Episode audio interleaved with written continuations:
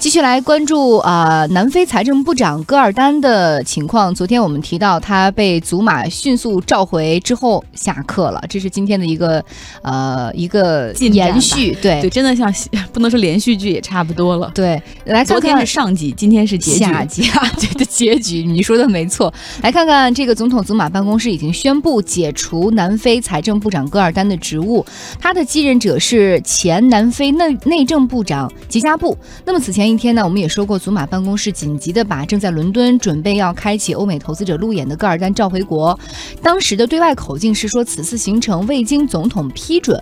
那市场猜测可以说是政府内部矛盾已经是纸包不住火了，就这么烧起来了。对，而人家说岂止是你的行程没被批准，原来你的职务已经不被政府所认可了，被撤了。其实这一次呢，祖马总统不仅是撤掉了戈尔丹，同时也换掉了财政部的副部长。其实过去几届的这财政部都有那种正的退下以后负的来接任的这种呃惯例，但是这次也是彻底被打破了。嗯、此外呢，祖马还新任命了能源部长、交通部长、体育部长、旅游部长，然后总共是更换了二十位正副部长，等于说是一个对内阁的一个大洗牌。嗯、那有三家大的评级机构都表示说，南非政府内部的大规模人事变动可能会促使他们给南非的评级再次下调。所以昨天凌晨呃今天凌晨和昨天晚上我们就看到南非的货币兰特对美元是再次下跌了百分之二点三六。那在过去一周之中，兰特总共对美元下跌，跌幅是超过了百分之八。嗯，其实最近这几年，南非财政部长这个职位真的是不停的在换人哈。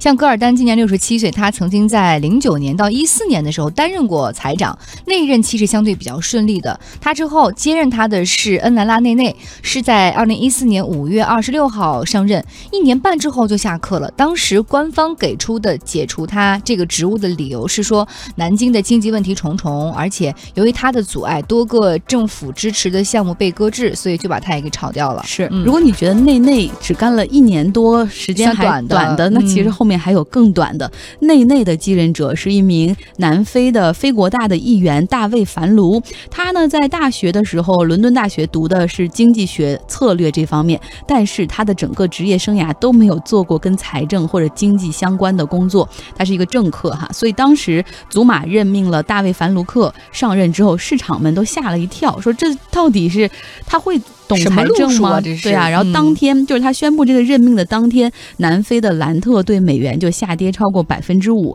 所以上任不到三天，大卫·凡卢克就被解职，而那个时候祖马没有办法了，手中没有可以打的牌，又把戈尔丹叫回来，戈尔丹以救火队员的身份重返财长职位。可是回来之后他不被信任，情况很尴尬。呃，戈尔丹上任之后也是麻烦缠身哈，像这个南非警方还成立特别行动组黑鹰来调查戈尔丹戈尔丹在零七年担任税务局长时，是否存在着滥用职权、欺诈和违规取证，等于说要翻旧牌，嗯、想把你从现在位置上再拉下去。不过，南非商界的多个商会呢是表示他们支持戈尔丹的，他们担忧戈尔丹的下台可能会导致金融市场的波动，对于整个南非的经济发展会产生不利影响。可是现在没有办法了，这矛盾已经如此之激化，所以戈尔丹下台了，那继任者会不会给南非的这个财政状况带来好？好转或者金融市场带来稳定，我们觉得也是可以画一个大大的问号。有人暂时心疼南非老百姓手中的钱三秒钟。